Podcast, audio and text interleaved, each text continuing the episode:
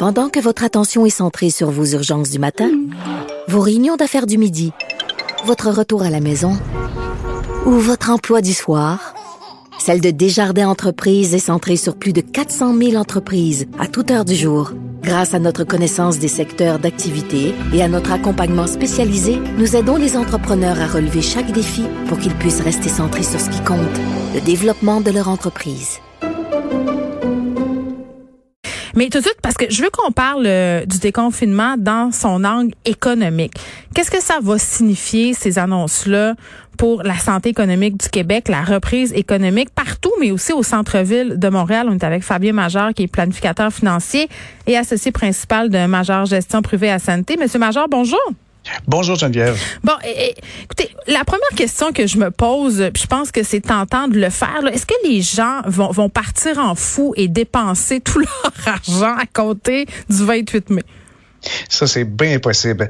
J'ai été crampé récemment en voyant une analyse économique des, des perspectives pour l'année 2021 où on prévoyait de Summer of Love, l'été de l'amour comme impact possible au niveau économique en Amérique du Nord, où il y aurait des rassemblements de toutes sortes et finalement on rattraperait le temps perdu avec euh, des dépenses faramineuses euh, chez les traiteurs, dans les salles de réception, etc.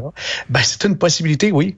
Ben, ben, oui, puis j'ai l'impression aussi euh, que les gens ont, beaucoup économisé pendant la pandémie. Puis ça, je, veux savoir, Fabien, est-ce que c'est juste une impression ou c'est vraiment réel? Parce que je suis quand même prise avec l'idée que c'est pas si vrai que ça. Je pense qu'on a fait des petites dépenses pandémiques en ligne pas mal. Ouais, ben c'est pas euh, une impression, c'est vraiment la réalité. Le taux d'épargne en ce moment est d'à peu près de 15% Mais historiquement, c'est pas très élevé. Au, niveau du Québec là, euh, c'est peut-être 3, 4, 5% mais euh, d'avoir un taux d'épargne de 15 en général, les, les gens ont un, épargne, ont un coussin là, euh, dans le compte de banque mm. qui avoisine les 6 000 Mais c'est toutes personnes confondues, y compris les bébés et les personnes âgées. Là. Et pour vous donner une idée de l'ampleur de cette réserve financière-là, il, il s'est accumulé dans les derniers 12 mois 150 milliards de dollars en surplus de liquidité dans les comptes de banque. Il y a 50 milliards qui sont allés dans le remboursement des cartes de crédit et 100 milliards, c'est l'épargne en 12 mois. Concrètement, c'est l'équivalent de l'épargne cumulée dans les dix dernières années. Donc, on a réalisé en une année l'équivalent d'un surplus de dix ans. C'est faramineux. Bon, puis est-ce que les gens vont continuer d'avoir ces bonnes habitudes d'épargne-là? Est-ce que les gens vont dépenser leur pécule? Parce que c'est pas tout le monde qui a placé son cash. Euh, ça, on, on, va voir qu'est-ce qui va se passer cet été. Mais si je me fie à ce que j'entends autour de moi, moi, j'entends des affaires, Fabien, comme, hey, moi, la première fois je vais aller au resto, là, il y aura pas de limite. Je vais prendre tout ce que je veux. Je vais boire tout ce que je veux. Même si ça me coûte 5, 600 pièces, je m'en sac. Bon, on s'entend, là, ce sont des propos de gens excessivement privilégiés. Mais tout de même, il y, y, a des gens qui gagnent pas des salaires incroyables, qui se disent qu'ils vont y aller en ligne la première fois.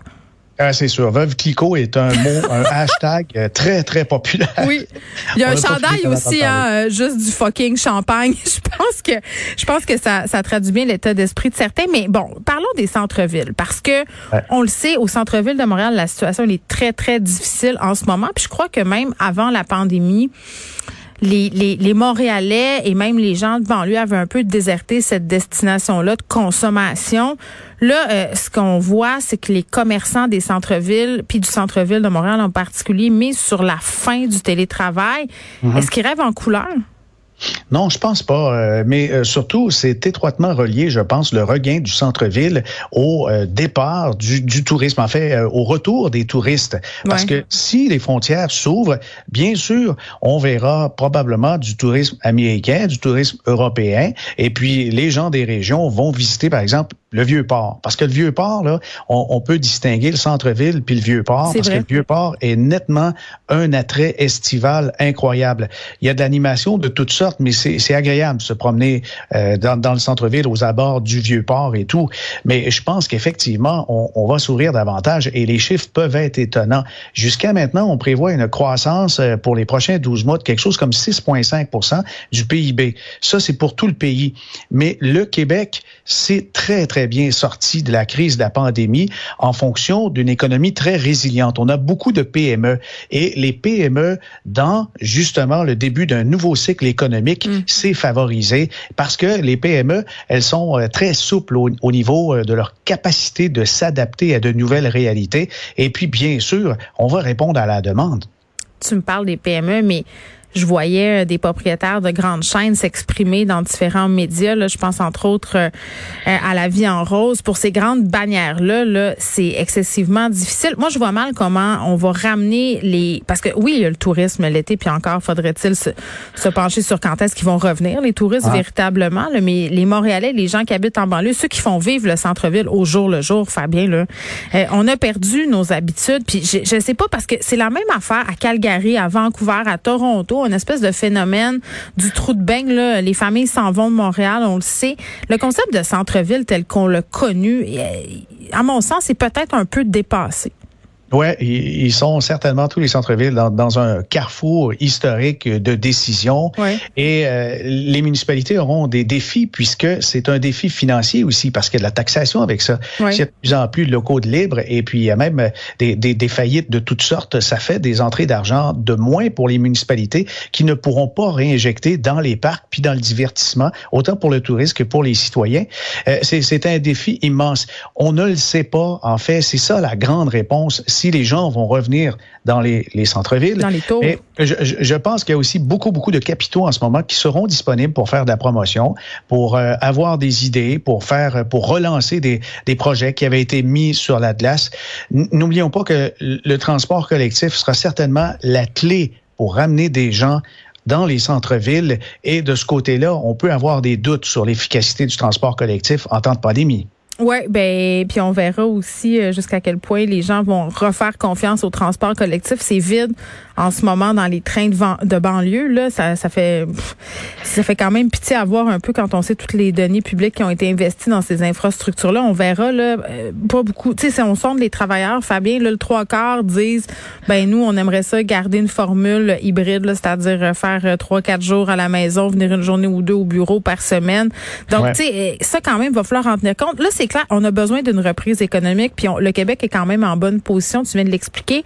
Vraiment. Mais est-ce que ça va être plus difficile pour certains secteurs? on se parlait des grandes chaînes, le commerce au détail qui connaissait déjà son lot de difficultés avant la pandémie, mais mis à part ces secteurs-là, est-ce qu'il y en a qui vont en arracher plus que d'autres? Bien, c'est sûr que tous les biens qu'on peut s'acheter facilement et dont on fait l'expérience avec le commerce en ligne sont affectés puisque euh, c'est prouvé, ça fonctionne bien. Et quand les prix sont compétitifs avec ce qu'on trouve justement sur les étalages, eh ben là, euh, c'est agréable d'essayer, c'est agréable de toucher. C'est les, les cinq sens qui sont privilégiés. Ah ouais? Mais c'est moins agréable les livreurs euh, Amazon. Là. Hier, quand j'étais en Onde, le livreur Amazon me téléphonait environ 25 fois. Je pouvais pas lui répondre. Il me laissait mon colis sur la porte en avant avec le risque de me le faire voler. Il y a quand même des limites au commerce en ligne. Oui, il y a vraiment des limites de ce côté-là. On, va euh, retrouver plaisir de faire du shopping et bien sûr, on va y aller à petite dose. Mais en ce qui concerne les grands espaces de bureau, faut pas oublier que les gens ont, les entreprises ont des baux à long terme et on ne peut pas avoir de formule hybride. On signe à moitié. Non, ils sont obligés de prendre des engagements et je, crois que des entreprises vont revenir euh, sur la pointe des pieds au centre-ville en essayant de faire, par exemple, du coworking. Ça, on va voir euh, justement des, des associations se faire entre entreprises complémentaires. Oui, parce que je pense a plusieurs entreprises qui ont réalisé que leurs beaux commerciaux, là, euh, pouvaient, hein, pouvaient s'en passer et vraiment baisser leur coût d'opération. Ça, ça, je pense qu'il n'y a pas de retour en arrière possible. Il y a une prise de conscience à ce niveau-là. Euh, Là, puisque j'étais avec toi, Fabien, la dernière fois, on s'était parlé de crypto-monnaie. Ouais. Euh, aujourd'hui, ben, en fait, depuis quelques jours, rien ne va plus là, pour le Bitcoin. Aujourd'hui, on est euh, la chute s'accélère pour dépasser 20 On a la Chine qui a durci sa réglementation aussi, là, euh, interdit mardi aux institutions financières, euh, banques, entreprises de paiement de proposer à leurs clients des services liés aux crypto-monnaies. Qu'est-ce qui va se passer?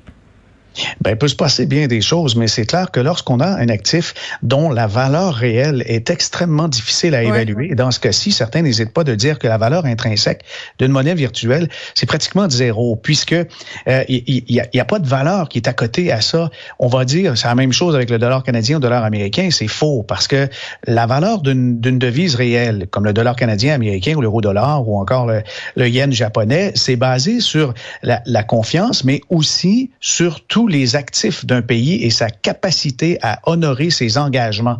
Il n'y a rien de ça avec une monnaie dématérialisée et décentralisée comme le Bitcoin ou l'Ethereum. Et euh, ce qui euh, n'augure rien de bon, c'est que de plus en plus les gouvernements, surtout les agences du revenu, ont, ont flairé que de nombreux détenteurs de ces monnaies-là ne déclarent pas leurs gains en capitaux. Et maintenant, on a des lignes dans les rapports d'impôts. On demande carrément, avez-vous possédé des crypto-monnaies, ben par exemple, de 2016 à aujourd'hui? Et si oui, combien? on doit le déclarer obligatoirement, sinon il y a des recours. Et à partir du moment où on va aussi exiger des plateformes de négociation qui tiennent des portefeuilles virtuels, donc que ça détient des crypto-monnaies à la place des clients au lieu de l'avoir dans son téléphone et de, de, craindre de se le faire voler, ben ces plateformes-là devront montrer patte blanche aux autorités euh, qui réglementent les valeurs mobilières. Et, puis là, il y a, plus d'anonymat, il y a euh, totale transparence qu'on n'importe quel bien et bien sûr, il y a l'impôt qui se met de la partie. C'est ça l'avenir qui guette les détenteurs des crypto-monnaies. Oui, ben c'est ça. Puis on dirait que moi, je suis pas encore euh, game de, d'investir là-dedans. Je trouve pas ça assez ça. Il y a un petit côté, euh, il y a un petit côté euh, encore dark web. Là, ça a l'air super cliché à dire qui est associé à tout ça. puis je comprends que c'est en train de se démocratiser, puis qu'il y a des firmes de placement qui offrent des portefeuilles qui contiennent des crypto-monnaies. Mais en tout cas, je pense qu'on est dans un, une, ère, une ère de transition. Peux-tu dire ça? C'est sûr, c'est une ère de transition, mais le grand défi aussi pour les gouvernements et les grandes institutions de toutes sortes et, et, et toutes les industries, c'est la menace aussi euh, de, de, piratage et même de, de confisquer l'utilisation de, de, grands serveurs qui, par exemple, peuvent faire fonctionner un, un, un pipeline et puis ici, euh, il n'y a plus de transport gazier ou pétrolier où euh, carrément on coupe l'électricité dans un État, on demande une rançon en Bitcoin. Eh bien là, euh, les gouvernements sont en train justement de trouver des moyens de retracer les gens qui négocient les crypto-monnaies.